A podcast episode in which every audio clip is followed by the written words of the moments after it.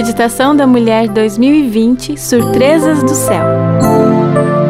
Meu nome é Luciana Gruber, trabalho como revisora de livros denominacionais na Casa Publicadora Brasileira. 8 de fevereiro, segunda chance.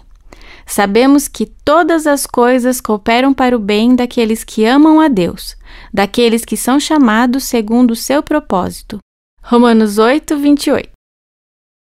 Quando criança, ao ouvir as histórias missionárias, eu sonhava em ser também uma missionária.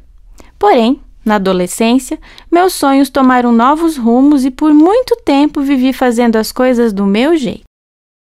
Aos 19 anos, me casei com uma pessoa que não tinha compromisso com Deus e, consequentemente, eu também passei a viver dessa maneira.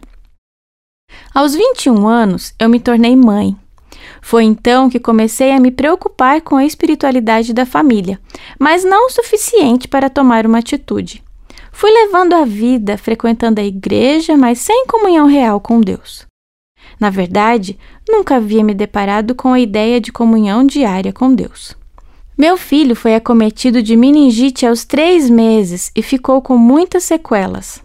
A partir de então, minha rotina se alterou drasticamente e passei a lutar pela saúde dele. Foram anos de fisioterapia, fonoaudiologia, terapia ocupacional e massagens, até que ele apresentasse uma relativa melhora e se tornasse menos dependente, caminhando com as próprias pernas e conseguindo levar o alimento à boca. Aos 30 anos, fui presenteada por Deus com uma linda menininha que me trouxe muita alegria. Porém, seis meses depois do seu nascimento, fiquei viúva e perdi meu filho no mesmo dia devido a um acidente de carro. Eu me senti no fundo do poço, mas foi somente então que aprendi a buscar a Deus de todo o coração. Tive meu encontro real com Ele por meio da busca incessante de alívio à dor que procurava nas páginas da Bíblia. Mesmo com os olhos mergulhados em lágrimas, não cessava de ler as promessas inspiradoras que me traziam conforto. Depois disso, decidi entregar a direção da minha vida a Deus, e a cada dia ele me surpreende.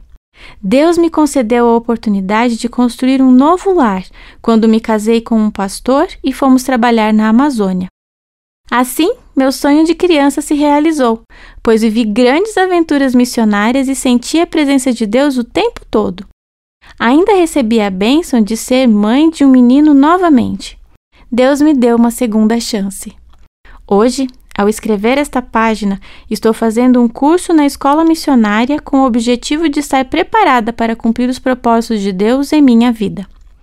Meu apelo a você é para que entregue seus sonhos a Deus você vai se surpreender com o que ele pode fazer em sua vida.